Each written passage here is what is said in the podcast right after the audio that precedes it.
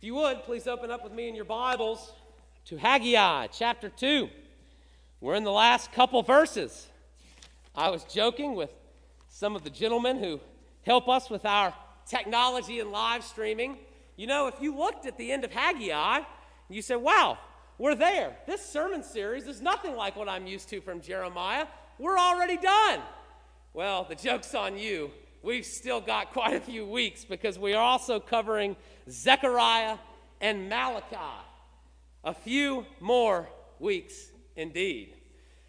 The sermon series title that we're kind of coming to an end point on, right? We're, we're continuing on with these, but this is a nice final piece. Haggai, the end of chapter 2. Sermon series name is Homecoming and Heart Checks Serving God in the Present. If you recall, these people are coming home. They're coming home from captivity, from slavery, from being in prison, as it were, away from home. But now that they're there, home is nothing like what it was. And their heart had to be checked. And the Lord began to prick at them and some of their weaknesses. It's actually quite applicable for the church today, which is why we have found ourselves starting in Haggai, but also moving from here. But by way of introduction for this sermon, as I was praying and trying to figure out what words could we do for a conclusion that is really a beginning, uh, as I prayed and as I labored, I began to focus on my own disquiet. I've been disquieted lately. Actually was speaking with Rebecca just this morning about it. Spoke with Ryan, our youth director, about it as well. Spoke with some of my friends this last week, but it reminded me of a story from that great reformer Martin Luther's time. Martin Luther, the one who nailed that theses right on the door, Wittenberg, kind of sparked this reformation uh, back to the basics, looking to the Bible to see what God has for us there instead of just kind of listening to man and hoping he's right. I know going back to the scriptures, right? The Reformation. But Martin Luther struggled sometimes with disquiet, with spiritual depression, is maybe what he might call it, uh, the, the dark valleys of the soul. And he was struggling quite severely for some time. And one morning, his wife, Catherine, tell the story. I call her Katie like I know her. But Katie, uh, she walks down from their room and she was wearing all black, all black with a veil, like someone had just died. Martin Luther, pastor of a church, said, You know, Lord, you know, who has died? I don't know. You know, is this something that I have missed? She said, Yes, husband. The way you act, Jesus has died, and he has not risen from the grave. And he said, Don't say something like that. You know, that's, that's close to, to blasphemy. You know, we should never speak that way. She said, Dear husband, then why are you acting that way?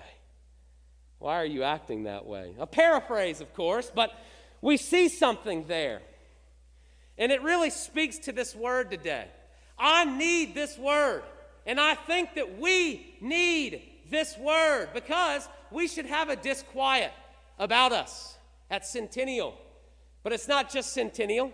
We should have a disquiet about us in our denomination. But it's not just our denomination. We should have a disquiet about us in the 21st century, capital C Christian church. Because I am convinced that we are not living as we should after the Lord. And when I feel this disquiet, it's not that I'm looking at others, I'm looking at myself. I'm thinking, man, how do we get there? Listen to this main point that we have today the Lord giving His word through Haggai to Zerubbabel. God displays His all encompassing power in justice and grace. And this gives us a template for ministry on earth right now. God displays His all encompassing power in justice and grace. That gives us a template for ministry now. Let's pray. We'll go to the Word. Oh, Heavenly Father, Lord, we do come to you in prayer asking that you would allow this word to speak and to move and to pierce by the Holy Spirit. Lord, would you quiet our souls?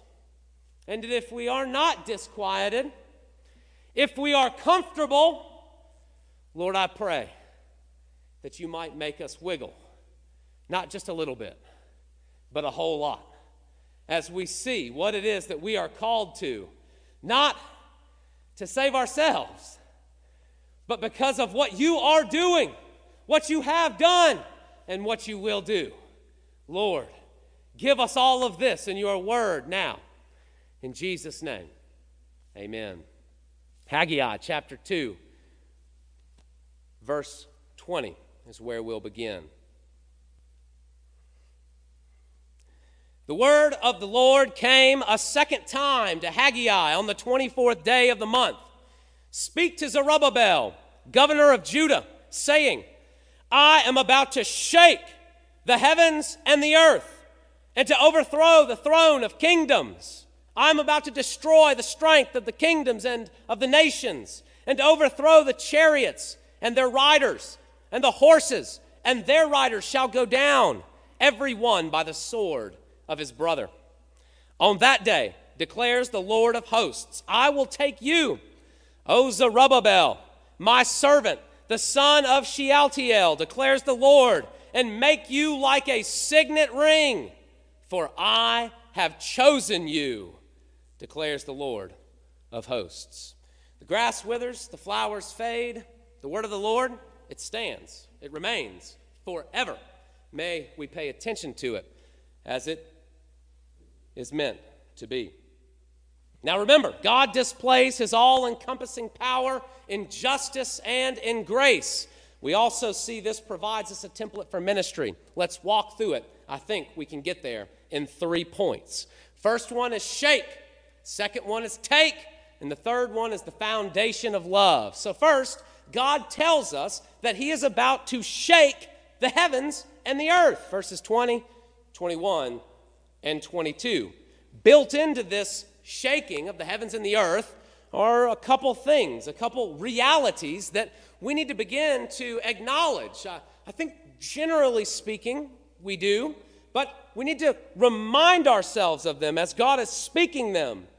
First, as we think about God shaking the heavens and the earth, and of course, all those things that come alongside of that, as you saw, destroying those enemies, going against those who are going against Him, all of these things. First, God's justice will not be denied by those going against him. Uh, the Psalms address this quite often. Why do the wicked prosper, right? Why, why are the evil? Why, why, are they getting all the goods? It seems like they're not getting in trouble as much as they need to be, right? I, I, I don't understand. You know, it seems like they're taking advantage uh, a little bit too much, right? Where, where's justice? Where's God's justice? God's justice will not be denied. Time and time again in the scriptures, God says, I'll use Haggai's words, he uses different words elsewhere. I will shake the heavens and the earth. I will destroy those who go against me. We see it all over the place, and it's not an empty threat, it's not an empty promise. It is a reality that is coming.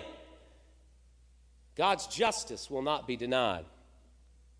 God's timing does not nullify God's power and control. God's timing. We were just talking about God's justice. Well, it seems like these evildoers, well, they're, they're kind of getting away with it. Well, God's timing, it doesn't nullify the power and the control that He has, okay? Uh, this is something that we grapple with all the time because usually God's timing is not our timing, right? We, we prefer something to happen in the moment right? If I want comfort, I want it now. Right? That's why I'm praying for it. Lord, comfort me. If I, if I want healing, I want it now. I, am probably not going to pray, Lord, uh, in seven days' time. You know, would you, would you grant upon me the peace I desire or, or something? You know, that, that's, that's really not how we pray, right? We, we're thinking in the moment as we cry out to our God in need. And yet, God's timing is not our own. We see this over and over in Scripture, but it does not nullify his power and control. A good example is the homecoming. Uh, God actually promised them the timing. I'm going to come get you in 70 years, right? I'm going to come bring you back. All right? That's my promise. Uh, the people crying out, hanging up their harps, has God abandoned us? Has God abandoned us? Well, I'm reading in the scriptures one day. I say, oh, it's about time, right? Daniel says it. It's about time. And God says, you're right. You remembered. I promised it. My timing is perfect in this regard. God's timing is always perfect. And so, as we think about God's justice and how it will not be denied, these, these wicked that, that we feel like are prospering, or in reality are, it is but for a moment. Because God's timing does not nullify his power and control. And a homecoming will happen for God's people, just as it will happen for God's enemies. I will shake the heavens and the earth. God's power is not always displayed in the way we want either. A good example of this, uh, as we're thinking about justice, uh, these things are connected, right? I hope that y'all are seeing that. We've got this reality of God's justice not being denied, but the wicked we feel like are prospering. Well, that's the timing piece, okay? God's timing is perfect. Uh, it seems as if they are prospering for now, but that is not a, uh, a forever prosper. Uh, that is, in reality, God's timing as they are setting themselves up for destruction. Well, Lord, come down on them hard, right? With the hammer or something like that. You know, we have this concept of what we think God's power should be and how it should be displayed. Lord, uh, sometimes we do it in a positive manner, right? Maybe it's not judgmental, come down on my enemies with a hammer. Maybe it's uh, in faith. Uh, uh, as I was mentioning before, we pray, right? Lord, give me healing now. And, you know, or Lord, tell me what to do next. And I hope that, I hope that actually we'll see a plane in the sky and it'll say, Jeremiah, go do this now, right? And, and you'll see it. And then once you see it, I know, you know, or maybe I'll, maybe I'll wake up and, and there will be an angel. That would, be, that would actually be ideal. You know, get, just Lord, give me an angel, right? And, and we, we have this concept of how we feel God should display his power and move it forward. But, but all throughout Scripture, we must remember that God's power is, is displayed in multitudinous ways depending on the timing and the place. A great example, uh, I'll just use two real quick. Uh, the Red Sea, uh, Moses, as he moved forward, the Lord, uh, on behalf of Moses, poof, parted the Red Sea, and God's people walked across. What a miracle! What a power!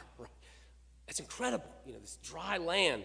Uh, but, but God's power, if you wanted to think uh, uh, several generations later, as uh, God's people are, are living their lives in the promised land, they've made it 40 years in the wilderness. They make it into the promised land. They've sort of conquered the land. Now they're living there. But what happens?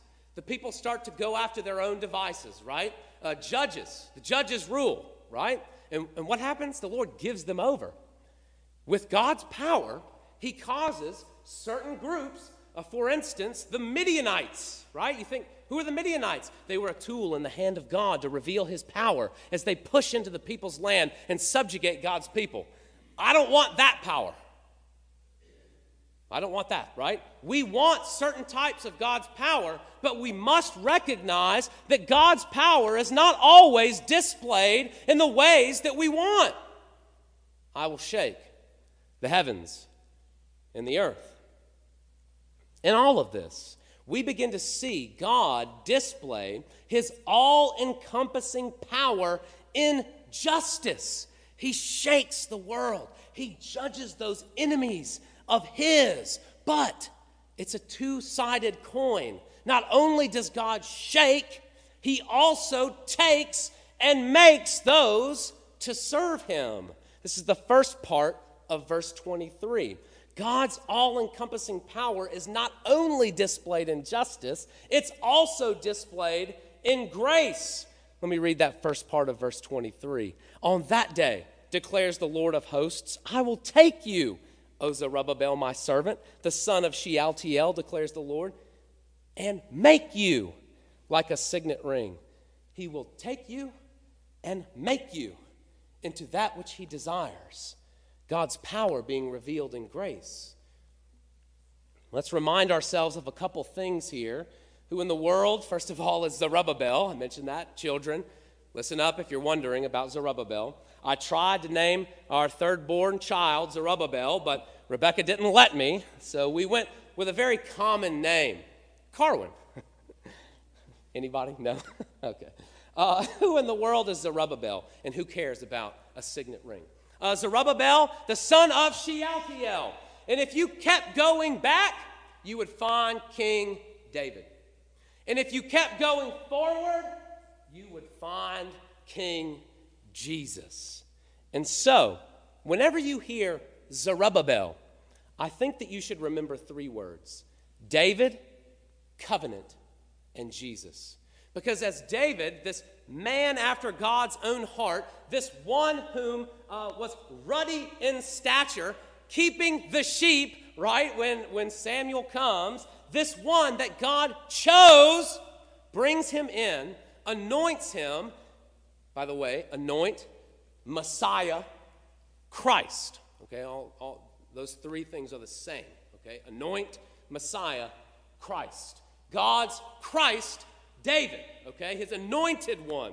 And so we see this promise. And what is that promise? You will never have a, a, lack of someone on the throne from your line, David. I promise you this you will always have a descendant upon the throne. King Jesus, of course, fulfilling that promise, that covenant from God. We see it all in Zerubbabel. That second part, the signet ring, I won't rehash, okay? And unless you just want to try to steal my credit card info or something like that. Um, Social Security card as well. That was the one I was forgetting, right? Uh, for us in America, you know, the Social Security card. That, that's also built in to the signet ring. But, you know, all of that stuff driver's license, credit card, bank routing, my voice, honor, prestige, all of it, boom, right there, ready to go, ready to rock. The signet ring. And God Zerubbabel is not that, and God says, I will take you and make you that. Very important. Very important. Because in that moment, when God says, I will take and I will make, and it is not in judgment, which is just what we deserve for our own sin and iniquity when it is something good, when it is something that lasts eternally, life everlasting, we begin to see the vast reality of God's grace towards his people bear out. Remember what grace is? There's a lot of definitions. This is, this is a pretty good one. Unmerited, undeserved gift. Let me give this to you. You have done nothing for it. nothing. Grace. By the way, small application. When we say grace, we thank the Lord for giving us the provision that we do not deserve and that we do not merit. Remember that when you say that blessing, that grace next time. Unmerited, undeserved a heart check. Because remember, this is a homecoming and a heart check. I will take you, I will make you, and you do not deserve it. God takes and makes Zerubbabel into an image bearer of salvation because God remembers that promise to David, which was his promise to his people, which was the full revelation that God would provide his all encompassing power, not only in justice, but also in grace. That is, the provision of a defending and saving king to his people, which they did not deserve, but God freely gave. In other words, grace. And it's in the combination of these realities God's justice and God's grace where the gospel bears out on the foundation of love. That's our third point. The second part of verse 23. In many ways, all right, listen, this is the third point the foundation of love that we have as we see God's all encompassing power of justice and grace. We see it both here, and now we've got this, this last part of the verse where, where I'm telling you there's this foundation of love, okay? And let's, let's think about love for a moment. In many ways, love has been cheapened and exploited by the world today through pleasure points, selling points, and control points very quickly. Typically, these are, these are not mutually exclusive, okay? And you'll get what I mean. The pleasure point for love, it's obvious. I won't stay on it forever. In 2018, it's three years ago, okay? In 2018, over 40 million Americans regularly visited pornography sites. And that industry made, get this, $3,000 a second. Why don't you do some math? Three years ago, those were the statistics. Pre pandemic, if I might say, where many were shut up with only their computer. The selling point, though, as we think about love and how the world has cheapened it and exploited it, there's a pleasure point, but there's also a selling point. And you heard that stat $3,000 a minute?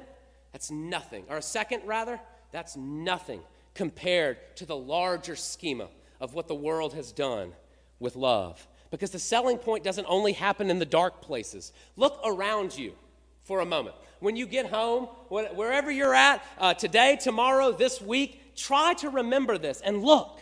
Look at your social media platforms that you're on, news sites, website, and on the TV. TV shows, cable or not. Holidays, look around the holidays, including Easter, Christmas, Valentine's Day are some easy ones to see, but Easter's just as easy. Love has been boiled down to a selling point for goods and clickbait for ad companies. If you don't know what clickbait is, it's when you get tricked into clicking something because it had a catchy title or it had some picture that either tempted you or caught your eye and then they just made money. It's a selling point. What do you love? Click on it. Let somebody else make money. Without God's illumination, these pleasure and selling points become control points. Without a doubt, this is the worldly thought. This is fact. You can ask people who are in the business how can I lead, persuade, or trick you? Into doing what I want so I can make more money, control the narrative, and make you think you enjoy it when you do it. Ask somebody in the business. It's shocking. But that is what the world has done with this word and this concept love. But God has shown a real and true way of love.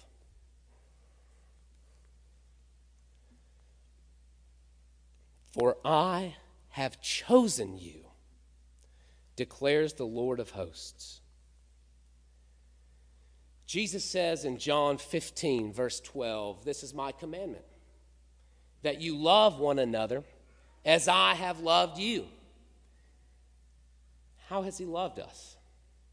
Greater love has no one than this that someone lay down his life for his friends. He goes on to say in verse 16, You did not choose me, but I chose you. God displays his all encompassing power in justice and grace and this is ultimately seen in the gospel of Jesus Christ, where it is plain to see a choice made to fulfill the justice of God that would allow the extension of the grace of God at the very same time. Though the world rages against it, love is based upon the foundation of choice.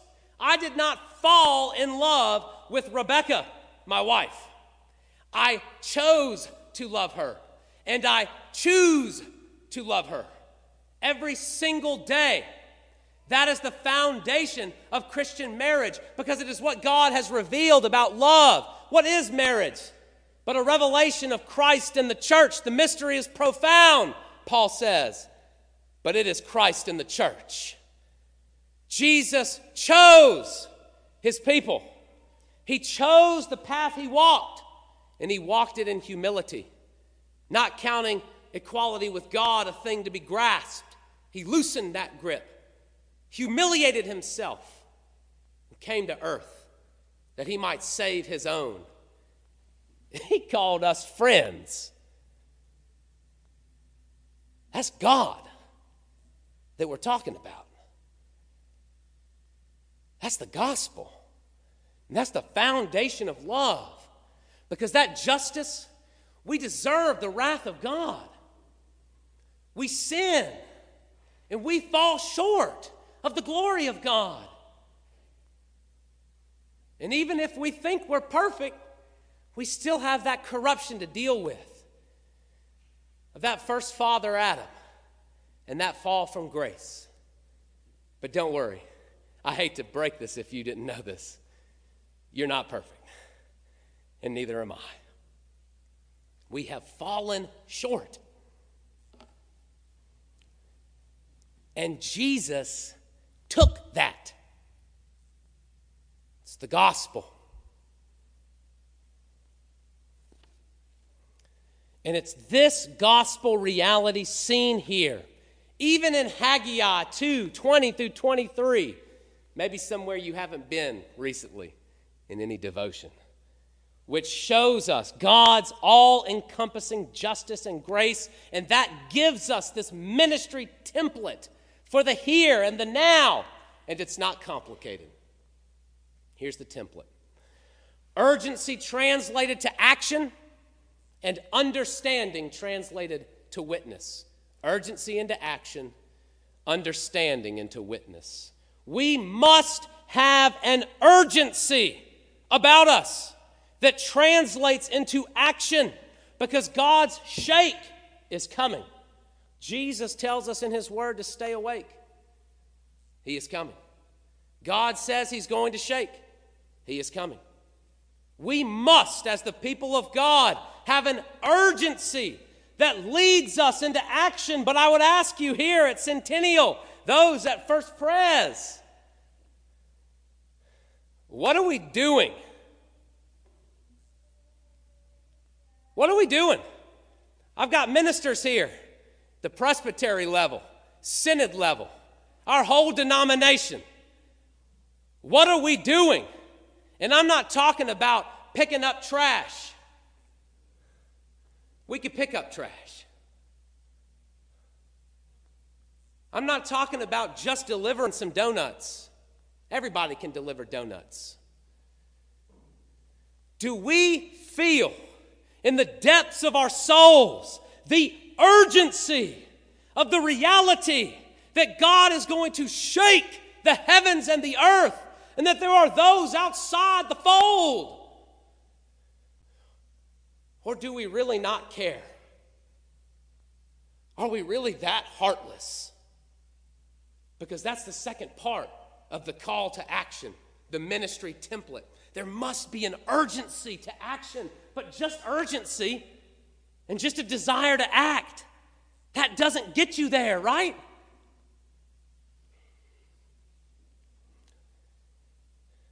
We must have an understanding of God and His work that can translate into witness. The pastor preaching on Sunday is no excuse for a Monday through Saturday sharing of the gospel from each of us who believe in the Lord Jesus, including myself. This is worship of God, and we praise Him for His word. His word is applicative for us now, it stirs us. But do we have the understanding to speak of God, even to those that believe? I've made this application before. When's the last time you said Jesus out loud that wasn't a curse? When's the last time you've spoken the fullness of the gospel? Doesn't have to be like what I said. When's the last time you just spoke the gospel out loud? In the family? By yourself? Man, it's convicting. But we must have an urgency that translates into action.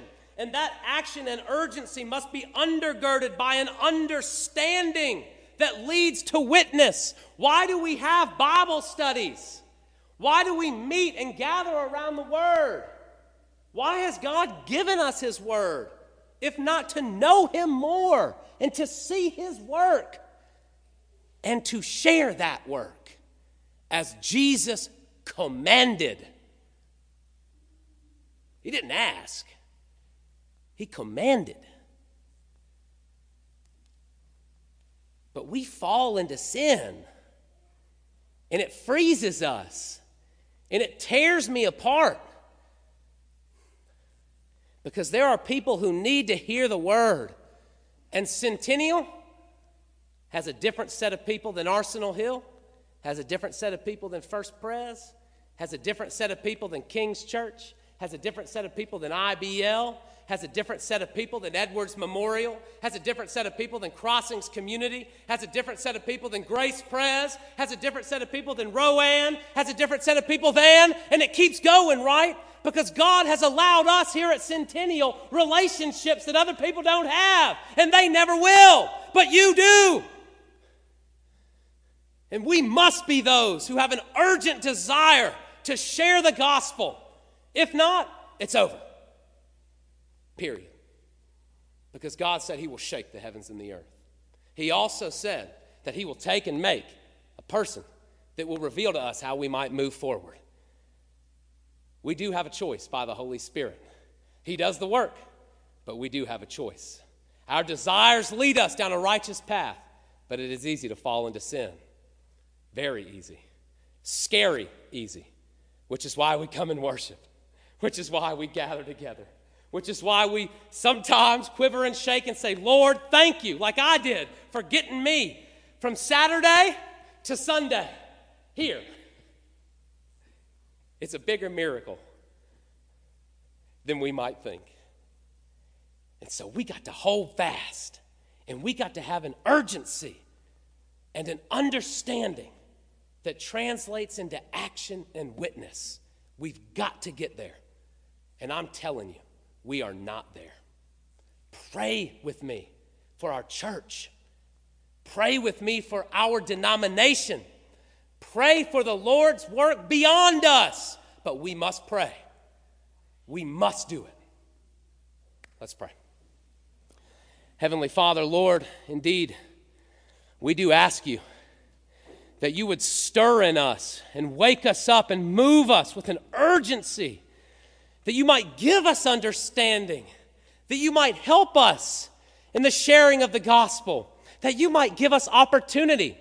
Lord, I pray you would give us opportunity this week and that we might bear witness to you. Help us not to be those who run away from the opportunity to share the good news of the gospel that we believe has saved our soul from eternal damnation eternally in your presence. God, help us to remember the cosmic things, the eternal things, the things of you.